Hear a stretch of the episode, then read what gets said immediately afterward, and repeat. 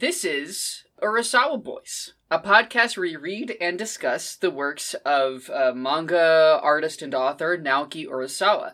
Uh, right now, we're reading Monster, and Monster deals with a lot of dark and troubling topics and themes, so a list of content warnings is going to be available in the show notes. Thanks for listening.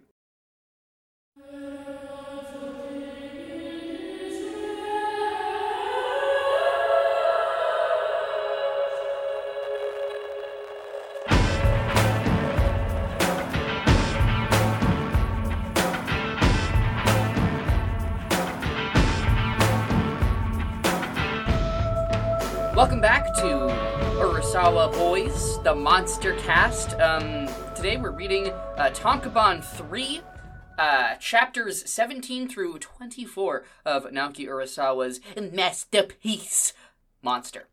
Um, do we want to do an overall, like, how do we feel about this reading, and then we'll dive into the generalities?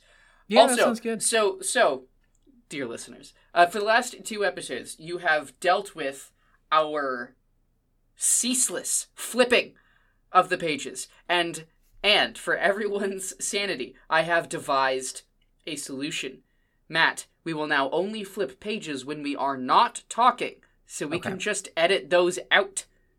Sounds good. Well, Quinn, So- I hate to tell you, yeah. I wrote my notes on paper this week. Dumb motherfucker. like an idiot. You are so stupid. You are so. Oh my god. Well, listeners, never mind. It's all out the window. It's going to be worse than ever. Um, everything sucks. Jesus oh my Christ, god! so I funny. will. I will flip my notes while I'm not talking. God. I didn't tell Okay. Quinn this ahead of time. That like I. Oh my god. this cannot. This is so good to me. this is content, people. Yeah. Um, okay. the algorithm's gonna love this. Okay. All right. Uh, so yeah, overall, overall thoughts on this reading. I think it slaps. Yeah, I think it's really good. Um, so I, I read it again tonight um, before we recorded because Yeah. I, I it had been I read it a few It's- weeks it's been a ago after the second It's been a recording. while. Yeah. Yeah. so I, I read through it again. The first time that I read it, I think I was in hater mode a little bit. I don't remember why. Um, but th- there's there's one or two pieces in this reading that I have slight issues with, but I think oh, this is absolutely. really good. Absolutely. I- like, I like think- don't get me like. There's some, there's some definite. Um, we got a couple bottles of Haterade uh, ready to guzzle. Um, but I think like as a whole piece, um, like there's, uh, there's definitely enough good, enough great in this reading that like, you just don't even think about the bad stuff once it's done. You're just like that kind of sucked. Oh, but this thing, and then you're just like, great, you know. Yeah, no, for sure. Um, I I think this one eh, more than the previous two readings. This is really leaning into kind of like a, a really fun episodic structure where it's just like, okay, we get to see Tenma on adventures doing, you know, uh, I, I think last time I talked about the TV show The Fugitive. Um, you, you know, it feels like that. It feels like the Incredible Hulk. It's a, we're watching like just a, a really good procedural. Yeah. What a good what a good pull. The incredible the incredible Hulk.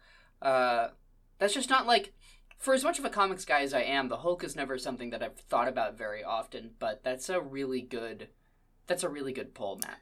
and it's so it's tricky thank you um but the, the thing with the hulk that's that's really tricky is I, I think i'm in the same boat like i there haven't been a lot of hulk comics that i've read that i've really liked um i mean i know recently in the past few years there was that the immortal hulk Immortal Hulk. but Um, that's like its own fucking thing. Very like not this gig in the least.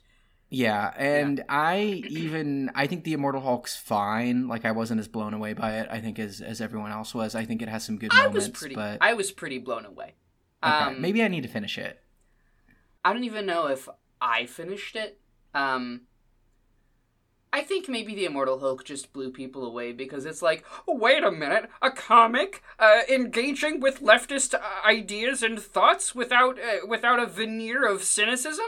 What you know? And so it, I think it was just very refreshing. Like, was it is it somehow like the best version ever of engaging with that shit? No, obviously not. But at least it did, and I think that you know, especially at the time, people were just happy to have it. Are Yeah. still happy to have it. Um, so that's my take on that. Yeah, no, no. I mean, and I, I read I think the first trade and, and liked it, but it I, I do remember reading interviews. I think did Al Ewing write that one? Uh, yeah, Okay, so I remember reading interviews from from him around the time that one started, where he said very consciously, "This is the thing that everyone says when they do Hulk stuff. Everyone says, "Oh, we're pulling from the the '60s TV show, the '70s TV show, right?" Because like that is what most people know. It's you know Lou, Fer- Lou Ferrigno. I can't remember who plays Bruce Banner, but it's like that is the vision of Hulk that people like, right? Like this guy on Yeah. the run, helping people as he goes town to town, you know, turning into a big scary green monster. Um, I there's something that's just very appealing about that setup, and I think the that is what is strongest in this reading that we did. There's there's like Mm. three kind of discrete little things, uh, three little stories of Tenma going from town to town, and I think they're Yeah. all real good. Um, and then we get a Lunge chapter that's that's really good. This is the best. I Lunge love the so far. Chapter. Oh Yeah. baby. Yeah. All right. Well, cool. Yeah. Um. Yeah, I agree. I really, I really like this. Um, we get. Like we've talked, we've talked a lot, and we'll keep talking about Urasawa's unbelievable strength when it comes to coming up with side characters. Uh, and uh, this section introduces uh, two of my favorites, um, three of my favorites. You know, um, three very important uh, side characters um, who I just adore and who are introduced with such panache um, and ease. I mean, Urasawa's really firing on all cylinders um, for most of this reading. Yeah, no, for sure. It's all it's all hits. So, we've got chapter 17. All right, and I guess I will summarize this one. Yeah, yeah. In chapter 17, a thief named Otto Heckel attempts to burgle the mansion of a couple of, what, diplomats or something? No, uh, just a politician poised to run for governor uh, who's been murdered. He tries to, he tries to burgle it, um, and then runs into Tenma. The two of them beat a hasty retreat as the cops come. Um, Otto realizes that uh, Tenma is a famous doctor and quickly concocts a scheme uh, to use him as a as a black market doctor. Nothing happens with that right now. Uh, but Tenma says, "Look, I'll help you out with this stupid black market doctor thing if you can show me to the person who uh, killed the dude running for governor." Tenma goes and talks to this man. Um, and the man tells him that uh, Johan, under a different name, uh, basically brainwashed him into killing uh, the chairman. Um, and he says a bunch of uh, creepy things, and Tenma's like, why would you say that? Um, and then the guy gives a final warning to Tenma from Johan and kills himself. Otto and Tenma go back to the mansion and find a disturbing message. In German. In German, no less. And man, I mean, yeah, like you can just tell from the summary, this thing's got a lot going on, but it's so. It's really impressive how how you've got all that going on, but the chapter doesn't feel crammed, it doesn't feel rushed, it doesn't feel hard to understand. It's got a very natural flow, but a ton of stuff happens. It's a real. Uh, I I think it is one of the best, if not the best, constructed single chapters that we've read. Totally. Um, it, it really moves, and I think um, one of the things that that really that allows it to kind of work in that way, where it's we're doing a lot, but it's you you, you never feel lost or confused um, or overwhelmed. It it uses I think tropes in a way that's that's very good, right? Like it's a it's a there's a lot of recognizable stuff as characters are introduced as situations are happening, right? So you can kind of you it, it's uh, almost like it takes shortcuts where you don't have to over explain what's going on because it's a lot of stuff that we recognize, right? You know, oh, um, this kind of cat burglar character that is uh it's it's a it's a it's a type of character that's that's instantly recognizable this oh you know wisecracking kind of ladies man dude at a bar um who's who's kind of goofy like that you can you can introduce him very quickly you can do the um the the the scene with the the man who who killed the politician that feels like something out of like a, a like a like a David Fincher knockoff movie. I mean, it's Oh, it's a very recognizable type of scene, but I think it's done very well, right? Where you have a creepy guy saying creepy things and then killing himself at the end of the scene. Um, and I think the other thing is you just get to see there's a lot of good Tenma faces in this one, like. Um, and he is a man on a mission at this point, wearing Yes. a very cool shirt, also as well. That was one of the things. I don't know wrote if I down. noticed. I It's a cool I shirt. His shirt. What's what's the Yeah. shirt? Well, he's doing the '90s, uh, not Magnum PI. He's doing the the '90s. Like I've got this open shirt and white T-shirt. Um, oh, totally, totally. it's Yeah, a good yeah, look. yeah. Yeah. It is a good look. Yeah, and you're totally right about Tenma being a man on a mission. Really, the the Tenma that we see in this reading um, is the Tenma that we can get more familiar with because this is this is really how we know him from here on in, right? After after the training that he went through at the end of the last reading, you know, this is a guy, and we'll talk about this more uh, next chapter, honestly. Um, but what you need to know right now is that Tenma has Tenma has settled consciously on an ideological position and has justified his praxis in how he wants to take that ideological position out into the world. Um, and that newfound confidence um, and surety, and indeed the goal, the overarching mission, uh, it pre- creates a really interesting change uh, from from the soft boy, you know, that we that we met in chapter one. Um, very recognizably the same character, and with a very recognizable uh, and readable arc to get from there to here. Um, but you know, he's changed so much.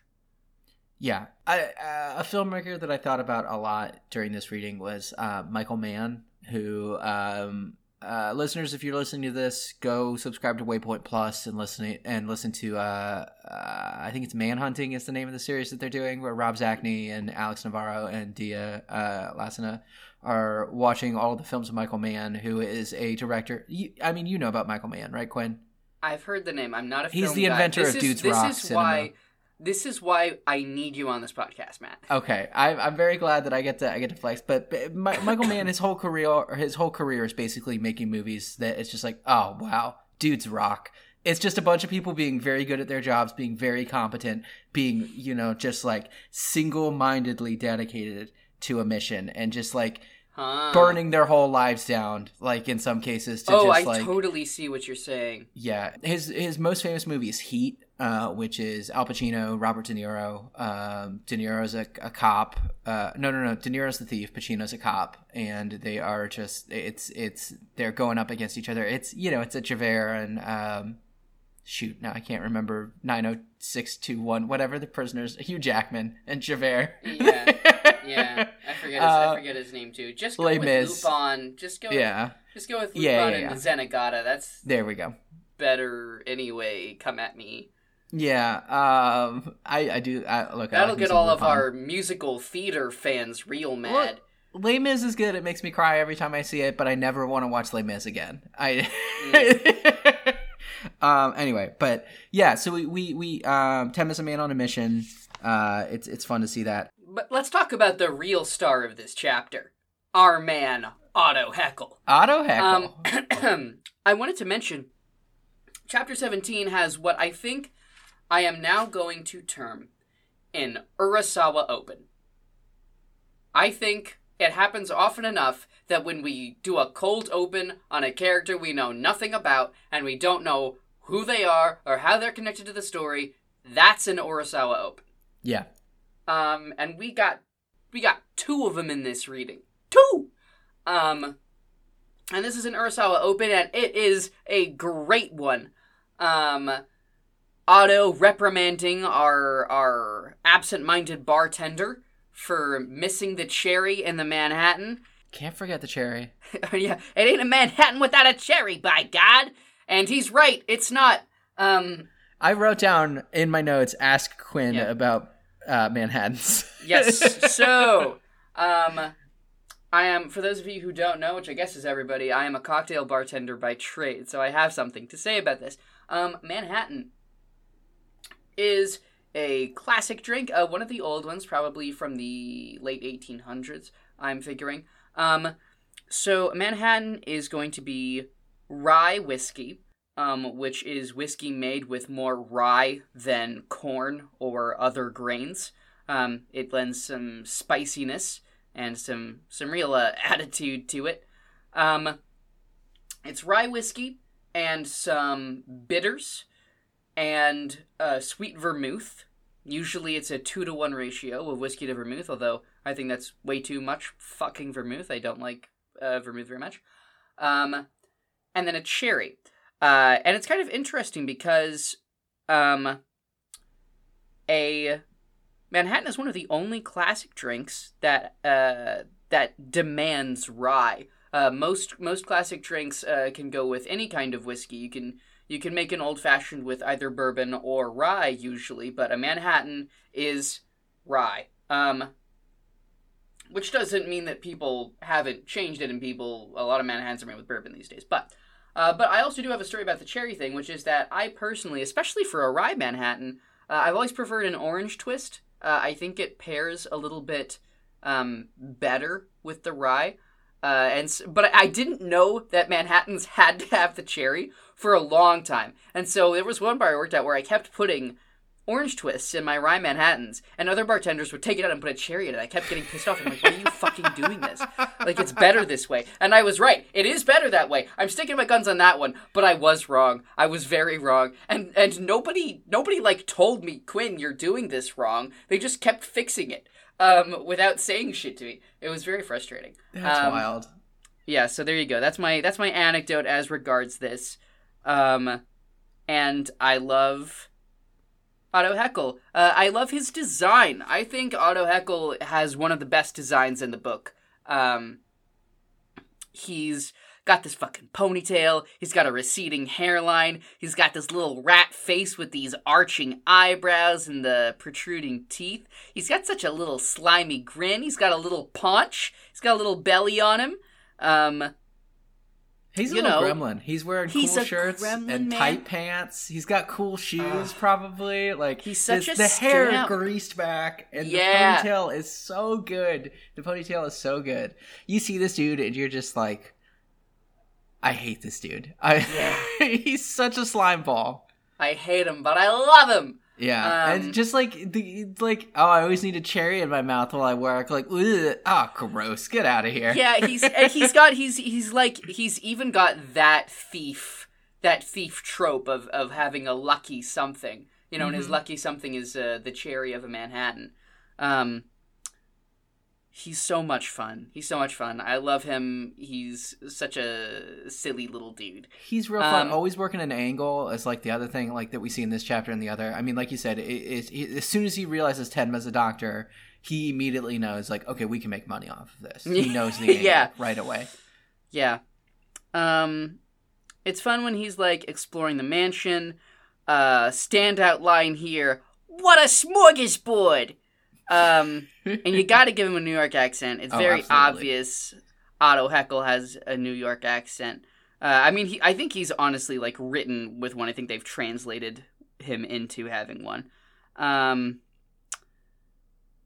there is one little there's one little bit in this in this that I think is a little awry where he tries to open a door and he gets freaked out and then he says out loud why am I getting the shakes? I never been so creeped out. You know, and it's like I I, I think uh I think the monologue there if it had to happen should have been internal.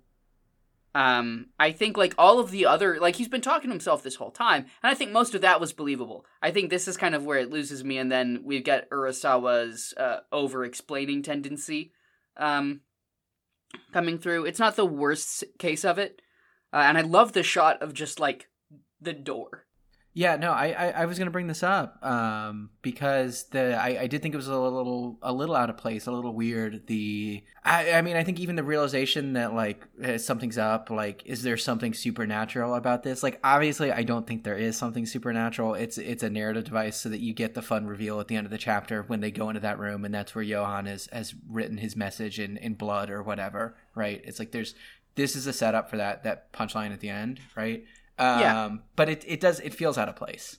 I don't agree. I think that the manga spends a lot of time building Johan up as being something not quite human in some sense. Um, and to ulti- like I don't know if it ultimately settles on that, but but I think it at the very least the manga does say Johan is spiritually powerful hmm and leaves a spiritual mark on places and people. And so Yeah. for that reason, this doesn't bother me. I just wish they didn't have to spell it out. Yeah, I, I think we could have communicated all of the feelings he's having significantly better without the dialogue. And I have to wonder if maybe this is um like a note. like an edit like an editorial thing where they're like, no, listen, you gotta you gotta put some words in there. And Urasawa's like, no, but also we need him to know- say that it's evil. Yeah. Yeah, but we also know that Urasawa does this sometimes, so could go either way. Anyway, um, also on this page, there's another one of Urasawa's uh, "Let me hide something behind the page" turn. We see Otto like shocked, and then we turn the page. And Tenma's behind him pointing a gun at him. Yeah, Tenma's It's got the fucking good. trust nobody. Um, I mean, it's a real good move. The- Like he spooked out, and he it's it's is it something behind this door? Oh no, it's someone's pointing a gun at me. That's that's why Exactly. I'm spooked out. Yeah, yeah, it's, it's uh, it's good. And I think he says, "Oh, it was behind me," like, yeah, or, or something shit, like that. You were Yeah. behind me, fool. Yeah. Uh, and this is it's so it's so funny. All because some dopey bartender forgot my cherry. Plus, it fell apart in my mouth. I never should have come here. He's so fucking funny. And then I, I love this little scene where where Otto's like, "Come on, dude! Like you're not even a cop. What's the deal?" Um, and then this is such a cool fucking moment. He's like, "You know, it's surprisingly easy to miss." And then Tenma's like, "Not for me." And it's like, and now it's like, oh shit! Like this is this is really our first look at At at, this Tenma. version of Tenma. Um, who is this weirdo? He's worse than a cop. I'm sorry I keep reading out his lines, but he's so fucking funny. they they require you to read them out. I think is the thing. Um, Truly, yeah. And then they, and then they tear ass out of there, and Otto's like, Otto's like, stop following me, and Yeah. Does not stop following him. Oh my god, it's so good. I, I wanted to jump to the the conversation with the um the man with the glasses who yeah, committed the murder. happens until then. Yeah, because I, I took a couple notes. The uh, uh, basically the scene, like Quinn said at the beginning, the it's he says a bunch of weird things. Explains that you know he he met Johan. Johan manipulated him into murdering these people, um, and uh, this almost feels like the first time that we get a little bit of insight into maybe why Johan is doing these murders. There's I don't know. It's the thing that comes up is Johan. He lived with his family. This was another one of his his foster families, which you know, as we know, those are those are the kind of people that he um, has been targeting. And the Yeah. thing that sets him off, that triggers him, is he finds out that his foster father was having an affair, um, was uh, keeping a mistress, and then Yeah. um, convinces this dude that they have to be killed. So, uh, and the the phrase that he uses specifically is, "I'm not a part of this family." Um, which I think is interesting Yeah. because the backstory that we know about it so far is they've been he has been him and his sister have been bouncing from place to place. He's been taking his sister with him. It's like he is trying to find his perfect family, hasn't found it. But the other thing that we know about him looking for a family is he has told Tenma that he or Tenma has heard he has told Tenma that he sees Tenma as a father figure. So it's this weird like fucked up family dynamic thing that's that's Yeah. going on here. Um, Yeah, clearly, like like family. Family's a whole fucking thing. Like whatever Johan is doing is rooted somehow in family as a concept, and how that concept, uh, how Johan relates to that concept. That's Mhm. clearly like. Uh, let me. Uh, I'm I'm not the one wearing glasses right now, but if you'll if you'll allow me to uh, steal some valor and, and push on my pretend glasses, uh, I I think that's really uh, at the root of Johan's uh, pathology. Um, yeah, uh totally yeah, Eric said he decided not to be the Springer son after all. It's so creepy. It's so good. Yeah. Yeah, it's really creepy. We never learned this dude's name, which I also love. Oh, poor dude. Yeah. like this I fucking mean, dude. And then I, I like the most important, like the most important page or, or kind of a exchange here is when the guy goes, "The past can be erased. If you don't Mhm. like something, you can make it go away. You can reset your life." And Tenma says, "No." And then he goes, "Yeah, you're right. Why did I think that?" It's so good. It's like the, the scales fall from his eyes. The illusion is immediately shattered. He's like, oh, yeah, that's insane. Um, Yeah, which is it's really cool and like and this is we get um not to spoil things too much, but like this isn't the first time we talked to one of Johan's uh like pawns. Um and I always enjoy these scenes. Uh I think they're really interesting. I think they're really revealing. Um and I think they're they're creepy, they're scary. Uh yeah, I guess we've cool. had two or three of them so far. I mean, there was the guy that um, I can't remember his name. The guy Tenma treated in the hospital, um, who he, he bought the cuckoo clock for at Junkers. And then there was uh, the gardener. Was the, the other gardener, one the that we saw. fucking gardener. Yeah, yeah, that's true. Um, yeah, like you really you start to get an image of Johan. You start to see a silhouette of Johan. You piece him together from these things everyone says about him, and it's this really cool slow roll reveal of of who Johan might be, of all the different people he's pretending to be, and it's so much more effective a form of foreshadowing than something as simple as let's cut to Johan. You know, meanwhile at the Legion of Johan, like like they're not they're not doing that.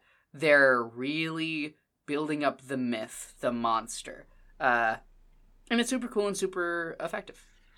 Yeah, and um, well, I, I think, like you said, building up the monster. The, so the message he leaves for Tenma, um, the phrase that I wrote down was "the monster grows inside of me," which I, I think is is a good Yeah, um, is a, is a good bit, right? Like you said, it's it's we are just as horrified and shocked as Tenma is, oh right? yeah. You want to you want to read really this? You want to read the? You want to read it out? My dear Doctor Tenma, look at me, look at me, look how enormous the monster inside of me has grown. So fucking spooky. It's so spooky, and it's written in German on the wall. Yeah, and then you get that shot of Tenma, f- like, f- totally freaked out.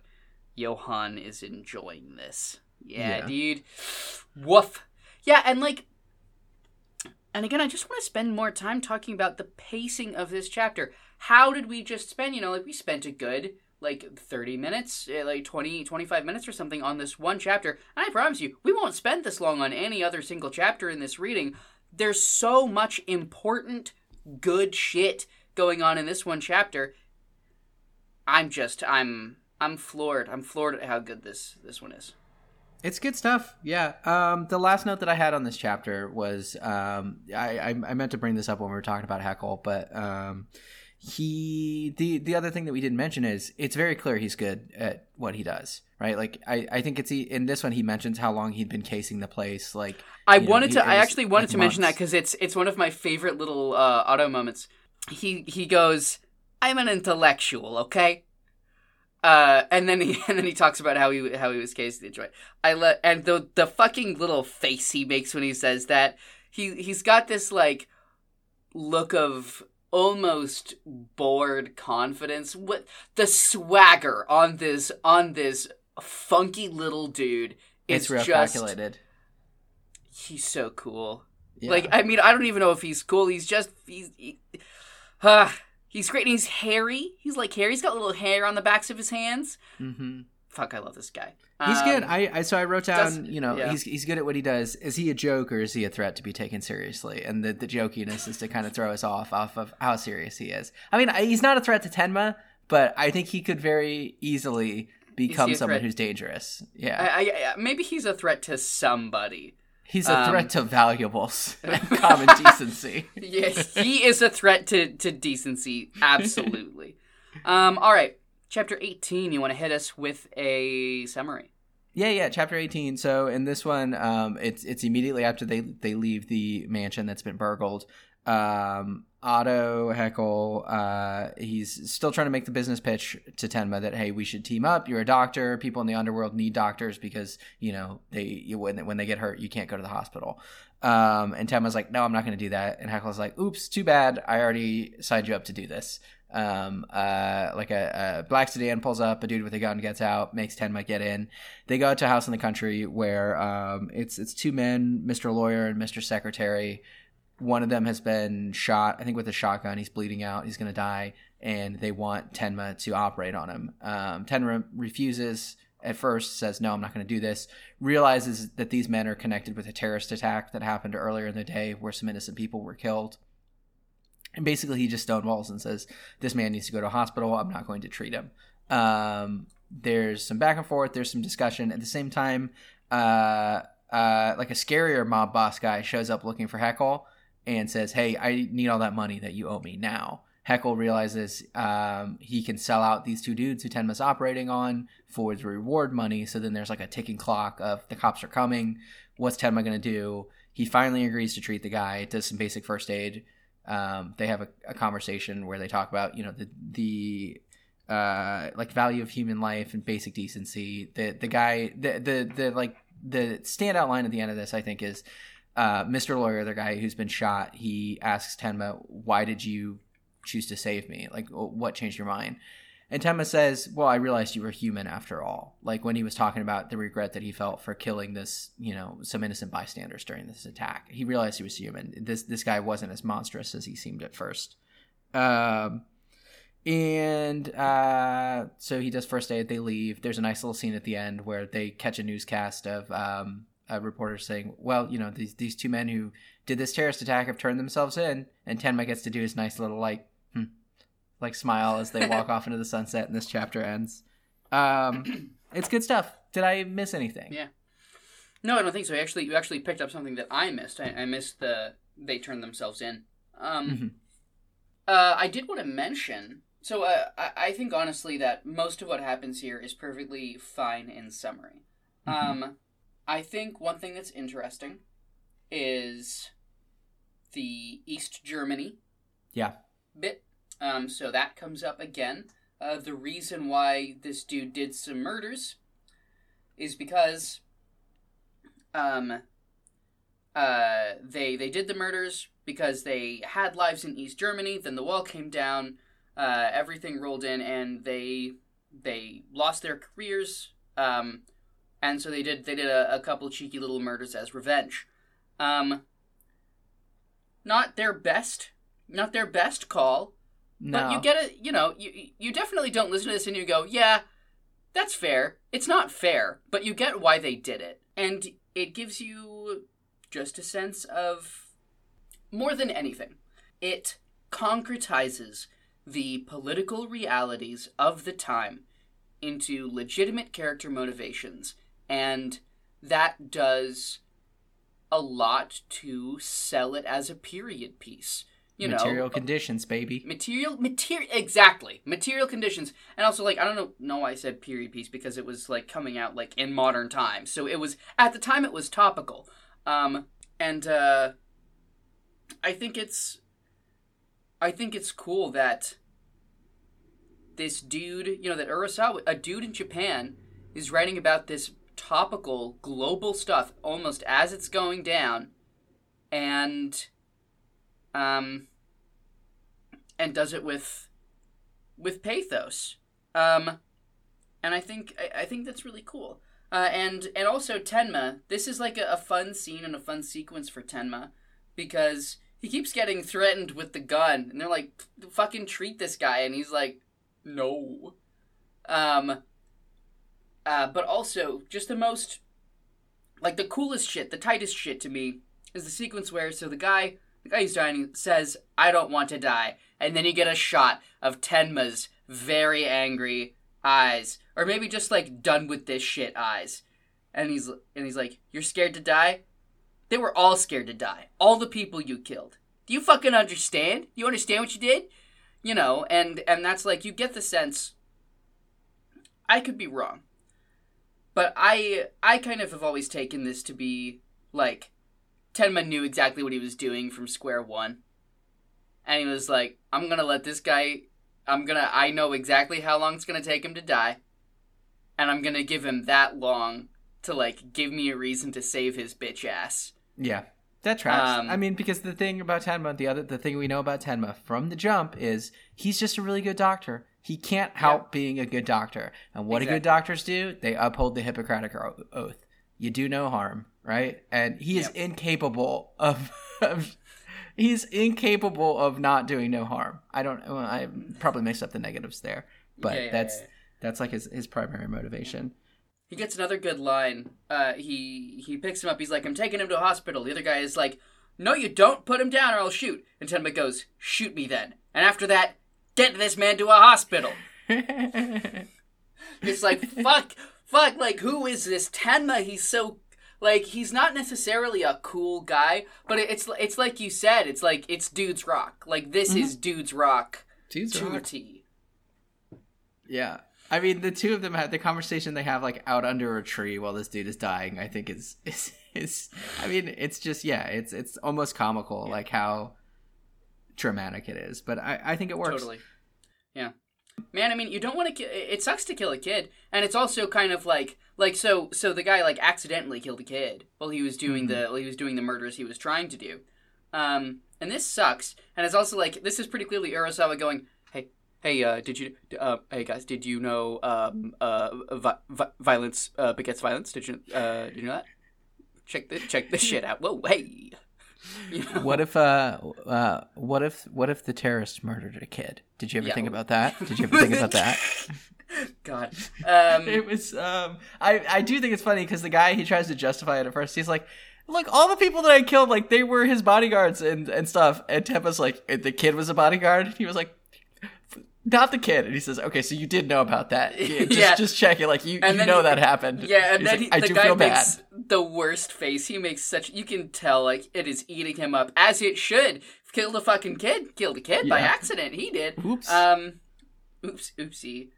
Um, but there you go. You know, I mean, hey, he killed. It was an accident. He'll go to jail, and that'll be fine. Uh, and then, and then the, and then the the chapter ends with a kind of a, a funny, a funny thing where Otto's like, "What about the money? Um, we ain't running a charity here." Oh man. it's yeah, good. and so like there you go. Like that. Like we did that chapter in half the time. I don't have anything else to say about it. No, It's I good. don't either. I'll say something in the next chapter again about the the kind of uh the East Germany situation. Cool. All right, chapter 19, and this one's me. Tenma investigates around for a little bit. Um, learns that Johan came from an orphanage.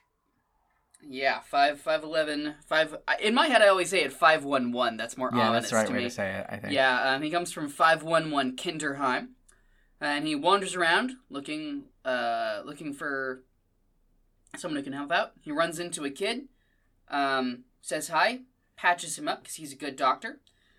Um, finds the guy who knows about Kinderheim, and uh, has a has a lovely has a lovely meal. Has a lovely meal with them after having a lovely conversation with the guy. Uh, then he leaves, and he comes back and uh whoops uh, the guy the guy was uh the guy was abusing the kid uh real bad Whoops. whoops uh chi- child abuse um now we're now we're really getting into the meat and potatoes of monster um and that uh is copious amounts of child abuse um Ah, jeez. I wrote down the first time I read this chapter. I wrote, "Child abuse is cheap heat. Get better material." so I'm glad to hear that. That's yeah. Oh man. It's really, um, I mean, like, how, uh, at the very least, most of it's in the past. It's in flashbacks. Um, I think this is the only stuff that uh, happens in real time. Yeah. But, but it's fucking rough. It is really it's hard to. it's hard like, to read. Uh, frankly, when I put, you know, when I put a, a, content warning, you know, on on this thing, it's mostly like a lot of what I'm thinking of is this chapter. I'm like, we cannot talk about this chapter without somebody really knowing what they're getting into. You know, so it's this is another investigative chapter. Um, and this chapter and the next one is uh, investigation chapters. Um, so not a whole awful lot for us to talk about besides a few story details. Uh, Matt, you got anything? Yeah, so I wrote down um, two notes that kind of carry over from the last chapter. Um, the one that I've written down and circled and underlined is the people who are the scariest so far in this in this story are the ones who have kind, soft, beautiful faces. um, like this doctor, when we run into him, he's a very nice looking guy. They have a perfectly pleasant meal. You know, oh, he was the director of an orphanage. Uh, he didn't like some of the policies, but he did his best to help the kids. He's a foster dad. He's so proud of all the kids that he's raised. Um, and but he is he is just a horrible, abusive person. Um, who is who is using this as a cover to hide.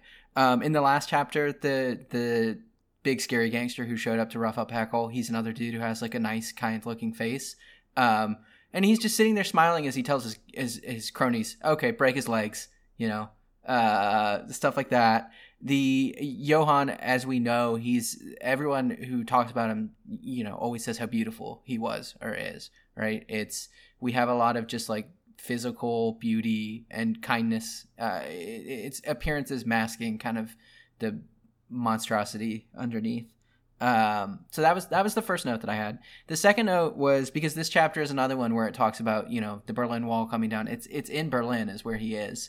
Um, it talks about the wall coming down, the West moving in, how things changed. You know, um, oh, this was a house that was for the socialist regime, the uh, stuff like that. It the you already talked about it a little bit, where it's it's concerns about material conditions. The thing that I that I I think I wrote down was we it is a lot of the West is coming to the East and profiting on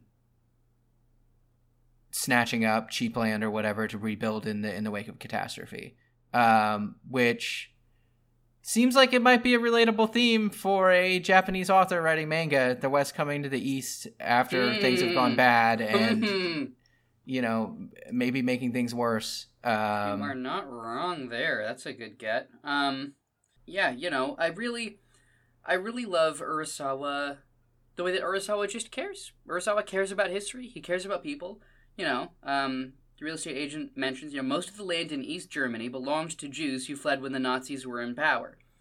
Yeah, it fucking did. Yeah, they fucking did. You know, like, how many manga have you read lately that mention that that mention that in such in such completely like very realistic, stark, almost casual terms. It's a wild you know? thing for a real estate agent to drop. Is the there is the that thing? Um, yeah. There is that. Which let's talk about this real estate agent for a second. I love this fucking weirdo.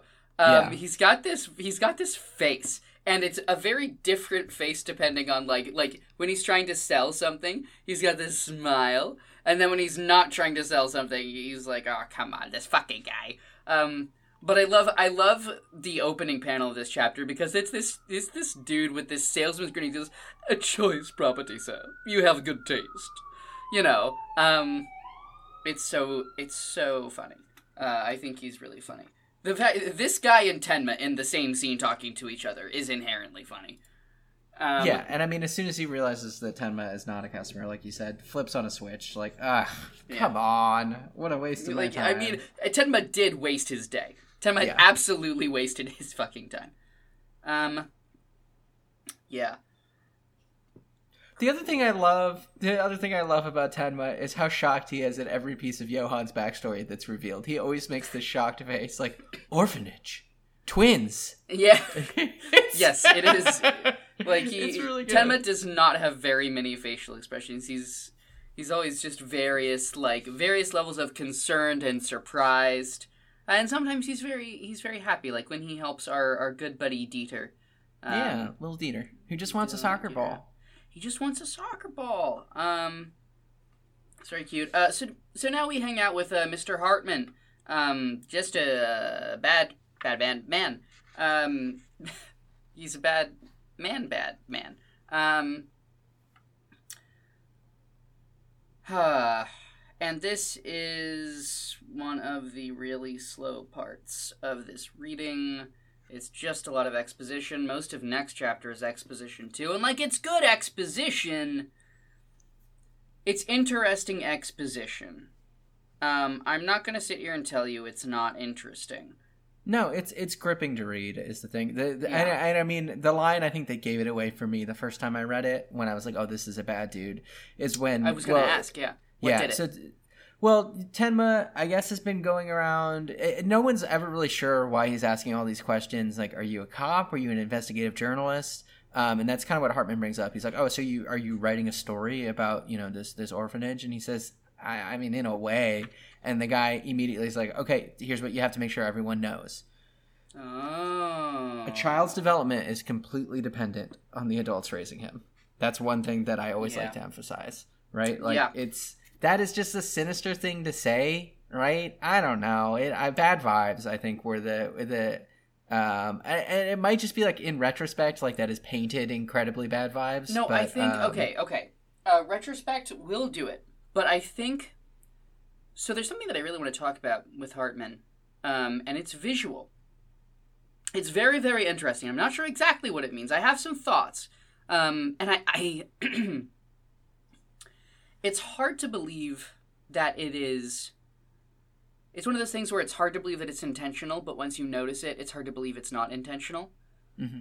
Um, his mouth is never open. His mouth is closed in Oh, almost jeez. every single panel, except except for when he is reprimanding Dieter, and except for in that panel you mentioned where he says, "We, you know, we have to emphasize a child's development," and then the next panel, "We must guide children down the right paths in life." Those are the only times in this chapter where his mouth is open, and that goes into um, uh, a, later chapter um, as well. His mouth is always closed. He has a number of different expressions, but uh, his mouth is always closed. His eyes don't change a whole awful lot. His face um, is very and- frozen. His face is very frozen, and I think it really it. I think it is a very tactical choice to make him seem normal, um, but also communicate to the audience in a way that they're not even going to notice that something's fucking wrong with this guy. It's a mask. It's uh, Buffalo Bill wearing someone's face that he's cut off. Exactly. Yeah. Um, and like I said, it's really easy to miss unless like unless you're looking at it, unless you're looking at this thing and and trying to break it down. I don't see how a person is going to catch this on a first or even second go through. Mhm.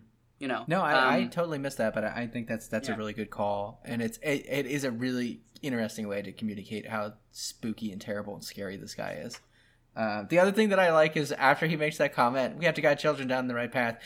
Tenma's like, "Hey, Dieter, what path do you want to go down? What do you dream about?" He's like, "Soccer ball." And he's like, "Okay, buddy." A, a soccer ball. Um, and then we get the page. So Tenma leaves, and then immediately it's like, oh god, oh fuck. Um, and I just want to point out this one small visual detail where uh, we get this horrible view of Hartman's face as we presume he's about to just wail on this dude. Uh, and what I want to bring attention to is the screen tone, which is made up of static. I was gonna say I know this one. It's screen tone. I'm, I'm learning things. Yeah, yeah, yeah, yeah. It was. I was hoping you'd talk about it. So it's it's static. Okay, tell me more. It's just a very unique effect. I don't think I've seen it uh, done anywhere else, but you know, it, it's static, which is just like, like it's this really, it produces a really awful feeling in the stomach to me. You know, it's it's this fragmented, unpredictable. Like it's not. I don't know. It's nails on a chalkboard, right? It's a visual texture that we're really not expecting to see and it's in the background it's it's easy again it's easy to miss this is something that's very much meant to complement the the face in front of it um but and you can also see that the um so like in the static there is a like it's got kind of a gradient it's got a band of lighter static and that band of lighter static follows a line of light across his eyes it creates it creates a uh th- this not exactly a motion line, but something like a motion line. It, cr- it creates a shape. Um, and it's just a really, really uh, good, scary panel. Yeah. No, it's it's great. Um, so I, I think probably not too much more to talk about here.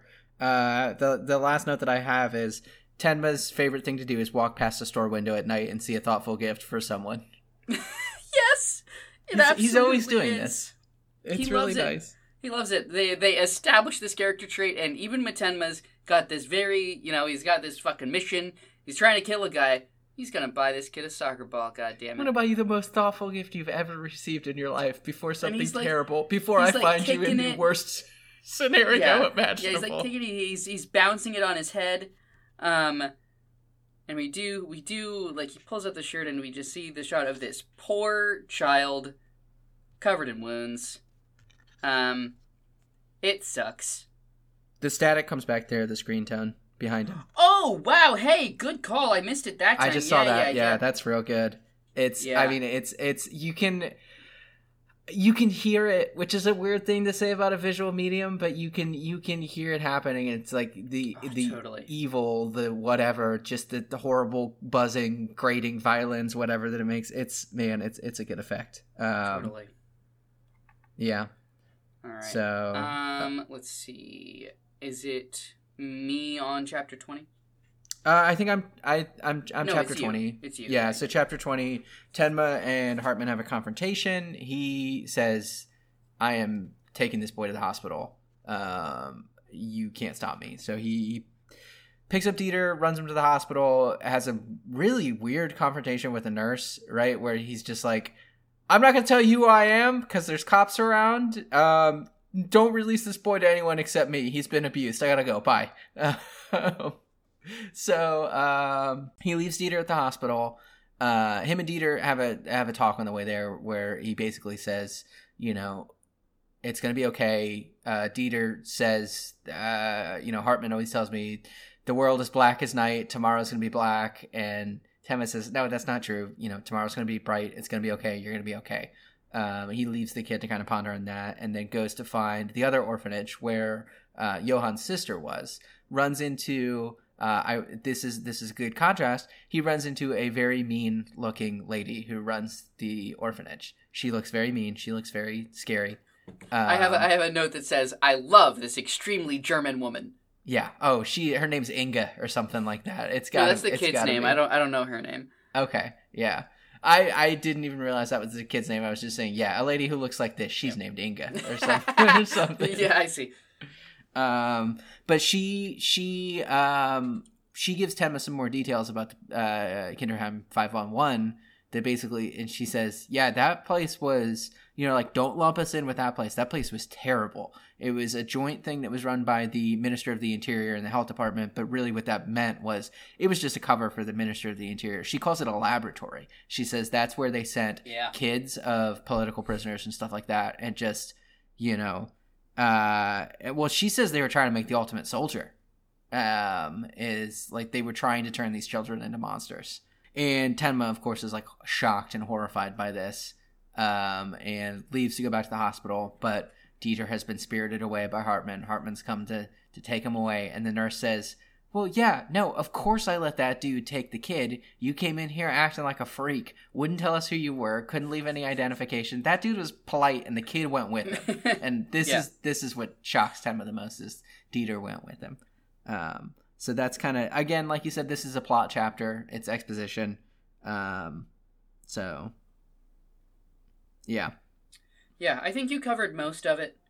Um, I think. Um, do I have any notes? Um, tomorrow is black as night. I don't like it very much. now it's corny. It's corny, but tomorrow is going to be a good day. That's good. That's That we- works we for me. that. Yeah. Like I love it so much that I don't even care that it comes from like the dumb tomorrow is black as night. I wonder if it was a little more eloquent in Japanese, but I don't know. no way of knowing. No way of knowing. Uh it's mostly exposition time. Um the image uh, that we see of Johan and Anna This is a the great Czech image. border. It's a great image, and it's one the manga is going to return to. It's very much like an arc image. This is they're very, facing like, away from us key. we can't see their Yeah. faces it's the other thing that i wrote down about this i think the first time that i read it like i, I wrote this down with like an ex- explanation point where it's like they're not even Mhm. from east germany they're from further east we don't know where these kids are from like they just Yeah. not that it matters like where they're from it's just like no one knows wh- how like where did these where did they come from like they just showed up Yeah, and who are they? they've just every person who we think maybe was their parents wasn't right? It's like no they're it's even further back. It's um it's yeah, they just fucking showed up. Mm-hmm. um yeah totally. So that's really important. Um another thing uh she says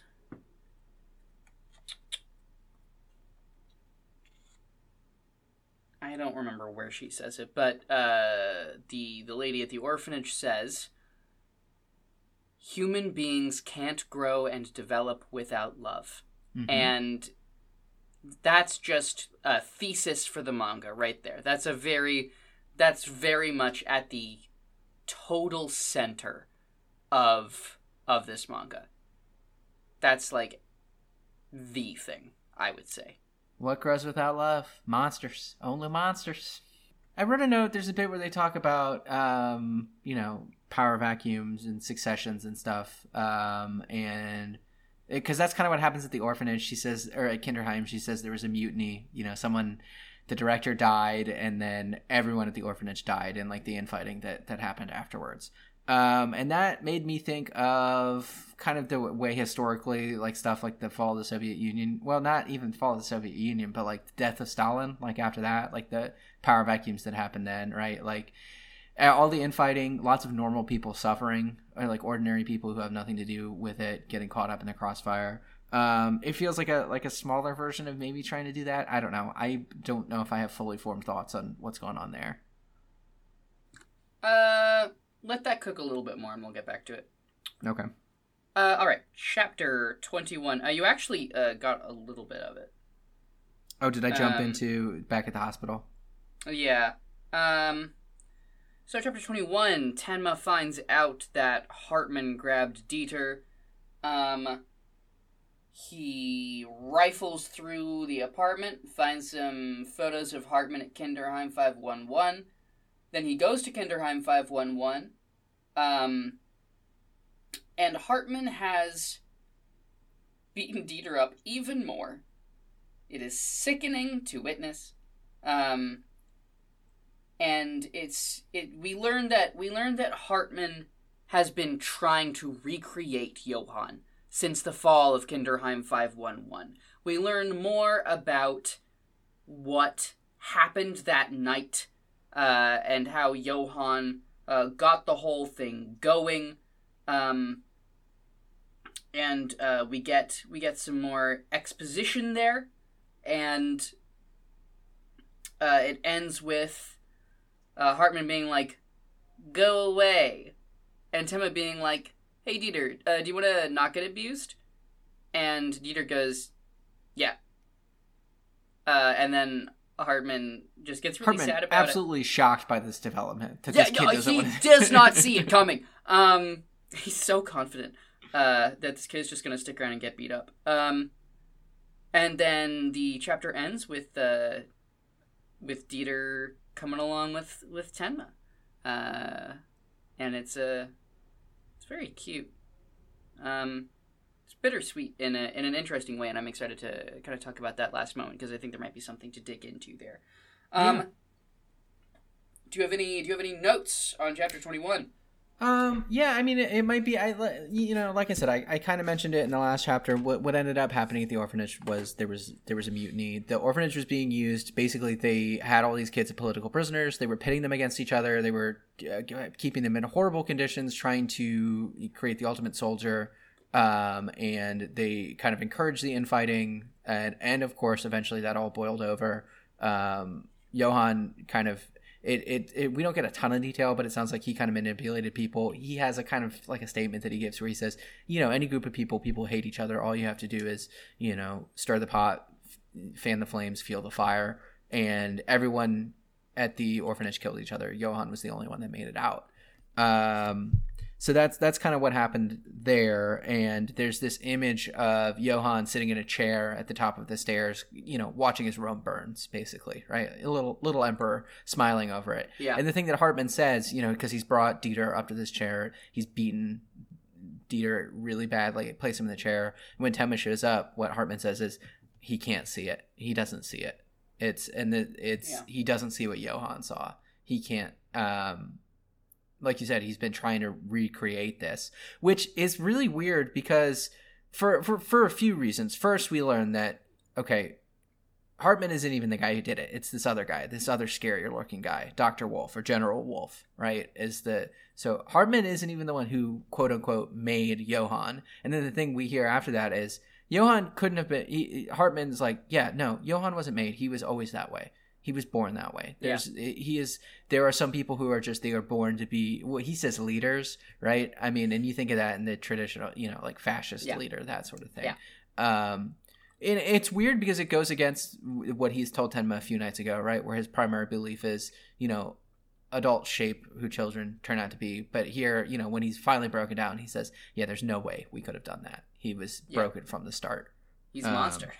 He's a monster. He's a monster. I mean, like, I think that's something.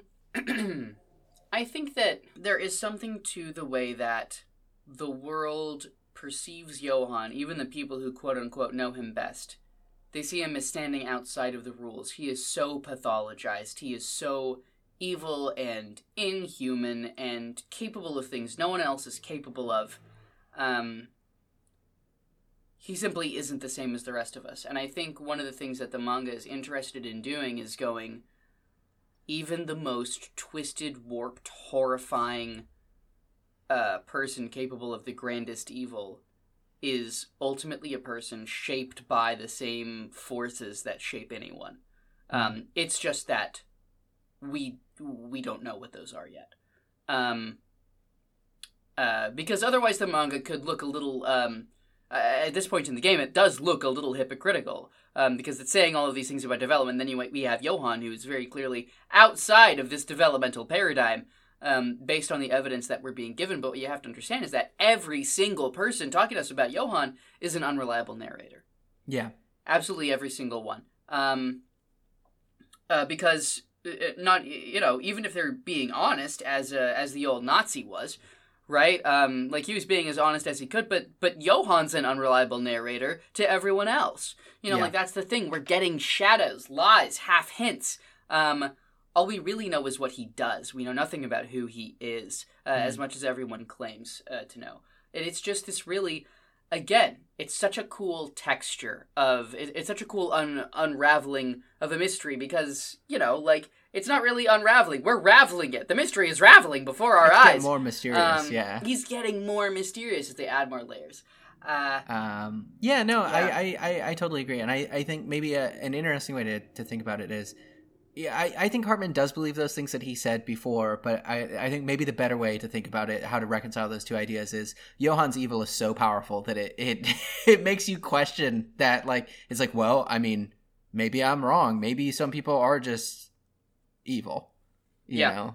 like maybe um, maybe monsters are real. Because I think the story and the story believes and you know communicates to us like, yeah, this is the, it's people are who they become what they're who they're shaped by stuff like that right? Like yeah. it's materialist it's relationships and love yeah.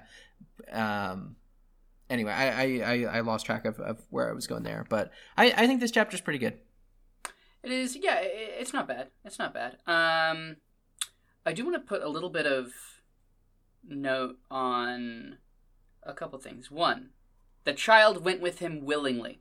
Mm-hmm. um Urasawa has done research into abuse. Urasawa has done research into psychology to write this manga, or maybe he just knew about it. Um, but, he, like, that to me is a detail that shows that Urasawa really knows the subject matter. Um, yeah.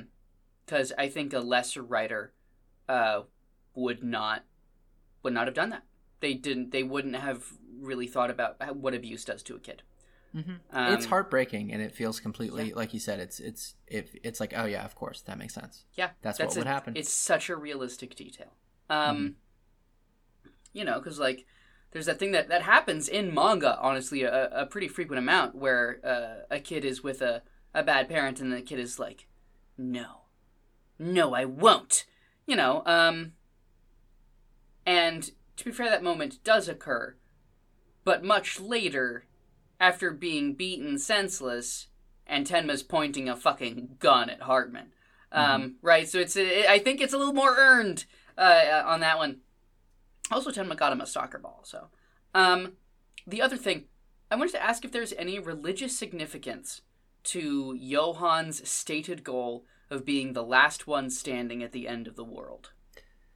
I think there could be. Um, I a lot of times that is the imagery that gets that gets used for the like the devil lucifer at the end of you know after in in religions that believe okay there's going to be a second coming of christ you know everyone goes to heaven whatever the the imagery that i know gets thrown around a lot is oh and the devil's just going to be stuck here on earth walking around by himself you know with no one I left knew attempt. it. Uh, I knew it. yeah you Nice. called it you had it that's a good one um it's uh I, I i i had missed that but yeah that's that's got to be it. Because i thought that was a weird detail. I was like well that doesn't seem like clearly he knows that's the case. Like yeah uh, it's it's a weird it's a weird stated goal but yeah it's that's the devil. That's satan.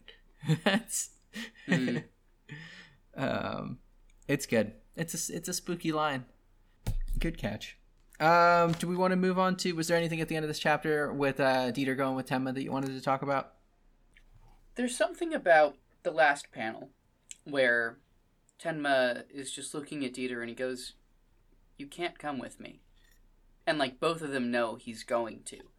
Um, but it's really like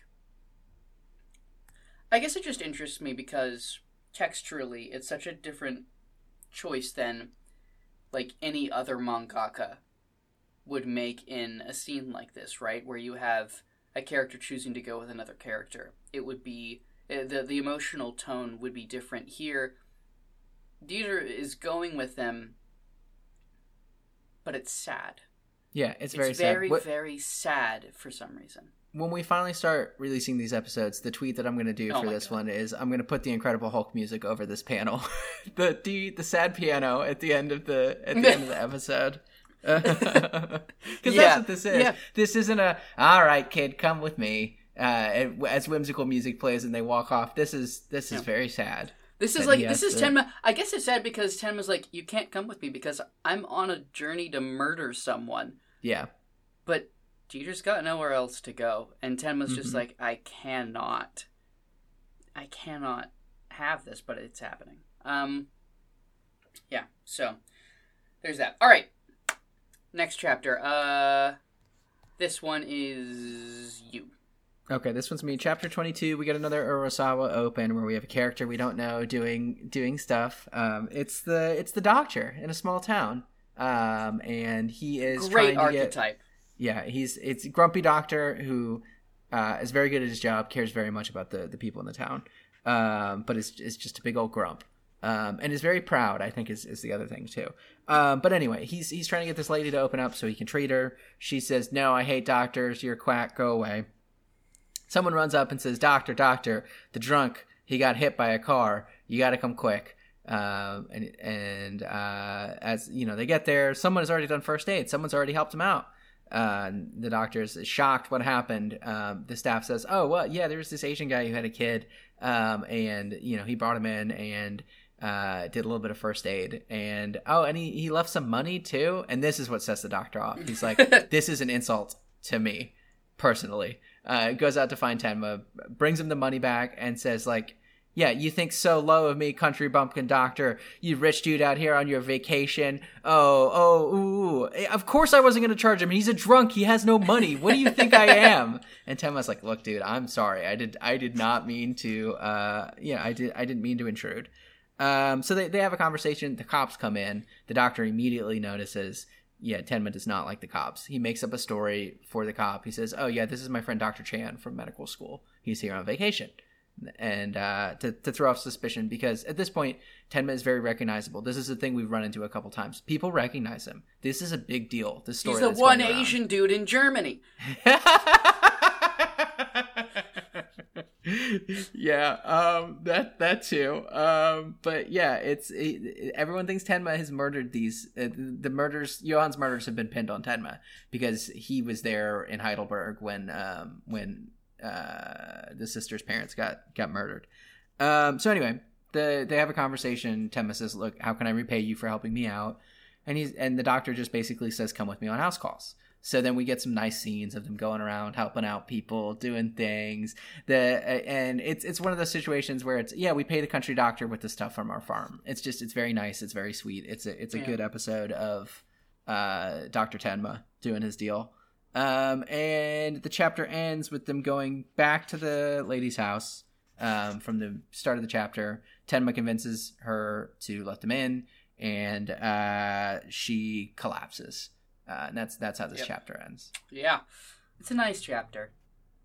It's a nice chapter. It's good. I, I find that Urasawa open chapters usually have good pacing. He just seems to like know what to do when he's starting a story. Yeah. Yeah. He's real good at setting the table, introducing new characters. You know, like you said, it's a good archetype. It's immediately recognizable. And then we just get a fun, all right, what's Tenma going to do in this situation? What's he going to, or uh, the the first chapters that we read, it's how's Tenma going to work with these criminals? And now it's how's Tenma Yeah. going to, you know, work with this doctor? What's Tenma going to get up to this time? It's it's fun to see a character we recognize in new situations. Yeah. Let's see some of the notes here. Uh, there's a funny moment where Tenma's like, "Don't you want to go to school? Don't you want to make friends?" And Dieter's like, "I have a friend." Tenma's like, "Who?" And Dieter just points at him. He's like, Tenma. Tenma. And then like, and that's really good. And then there's this picture of Tenma's face, and he's like confused. He's like, "What are you talking about?"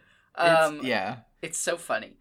It's a very Uh, little kid yeah. thing to do. It's Yes. it's, it's a good moment. Yeah. Dieter's really believably written uh, as a as a child, um, and as a child who's been through rough shit. Um, other stuff I like from this chapter, uh, we find out that the Doctor Schumann is, uh, you know, like uh, has a crush. You know, has has a little has a little bit of uh, love love uh, going on with the with the cranky old lady. Uh, yeah, and Petra. you know, and how often do you see a love story between two old people? Urasawa's Never. so good. He's so what a kind heart this man has. He thinks about people. Um it's really awesome. Um and I have one more note, which is that at the end, uh the doctor's like Tenma's like, Hey, uh this this is bad. And the doctor's like, What do you mean? And Ten was like, I think it's an SAH, which obviously stands for subarachnoid hemorrhage. However, I bring it up just for a quick thing because I think it's really clever that they said an SAH because it is this jargon that un- unless for some reason you're an asshole like me who just knows random things, um, you're not going to know what that is. But it's going to be like so it's going to be it's you're going to be alienated from it. They know what's happening. You don't. All you know is it's bad, and then she's collapsed. Um, Mhm. I think that's a very effective tactic, and I would, uh, I I would guess that uh, they used a similarly oblique phrasing in the original Japanese. I think Yeah, it's, it's, a- really good. It's, it's another good example move. of Tenma just having incredible bedside manner, which I mean we Mm. we see a couple times. I mean, because the whole thing with this lady is she doesn't like doctors, right? And he and she uses the phrase, "Oh, you know, you doctors, you you think you're God, messing around with people's bodies." And Tenma, I mean, he just very quickly is able to diffuse. He says, "I mean, you know, you know, I, I wish I was God. To tell you the truth, like I am extremely nervous anytime that I have to treat a patient. Like it's a huge responsibility that I'm taking into my hands. And this is exactly what the lady wants to hear, right? And then he Yeah. goes in and." Um, and like you said, I, I think that, that the use of that phrase, like you said, it's good because it kind of, he doesn't want to freak her out, right? He knows how delicate the situation is. Um, yeah. That, I mean, that's honestly, honestly, that's a different angle than I was taking. I was talking about how the readers would be taking it, but that's also mhm, really, mhm. uh, that, that's true. That's also true. Uh, yeah. Uh, the the other detail, the, the cop that we ran into at, at the diner, um, the one who who freaked Tenma out, the one who got the Dr. Chan story. Um, this cranky old lady Petra is his mom, and Yes, Dr. of Schumann gets real mad at this dude. Um, the way that he talks about his mom, uh, like how oh that grumpy old mule, she'll live forever. She does what she wants, you know, and it uh it I I I wonder if this is when Tenma realizes like oh he cares about this lady. I like it's it's it's because it, it kind of came i didn't recognize it right away like when tenma drops the bomb like oh you've got a crush on her i was like what and then reading through it a second time i think you can see like oh yeah Yeah. you know Yeah, There it's it very is. sweet. it's good Yeah. Um, okay. All right, chapter 23. All right. Uh, so Tenma and Schumann do surgery on Petra as uh, her son uh, bursts into the operating room and pulls a gun on Tenma because, you know, he wants to get Tenma, he wants to collar Tenma for his career. Um, uh, Schumann uh, kicks him out of the operating room in grand fashion. Um, and then we get a little bit of his uh, sad backstory. um, which is quite sad. Um, and then the cop decides not to turn Tenma in. And then Tenma and Dieter leave town.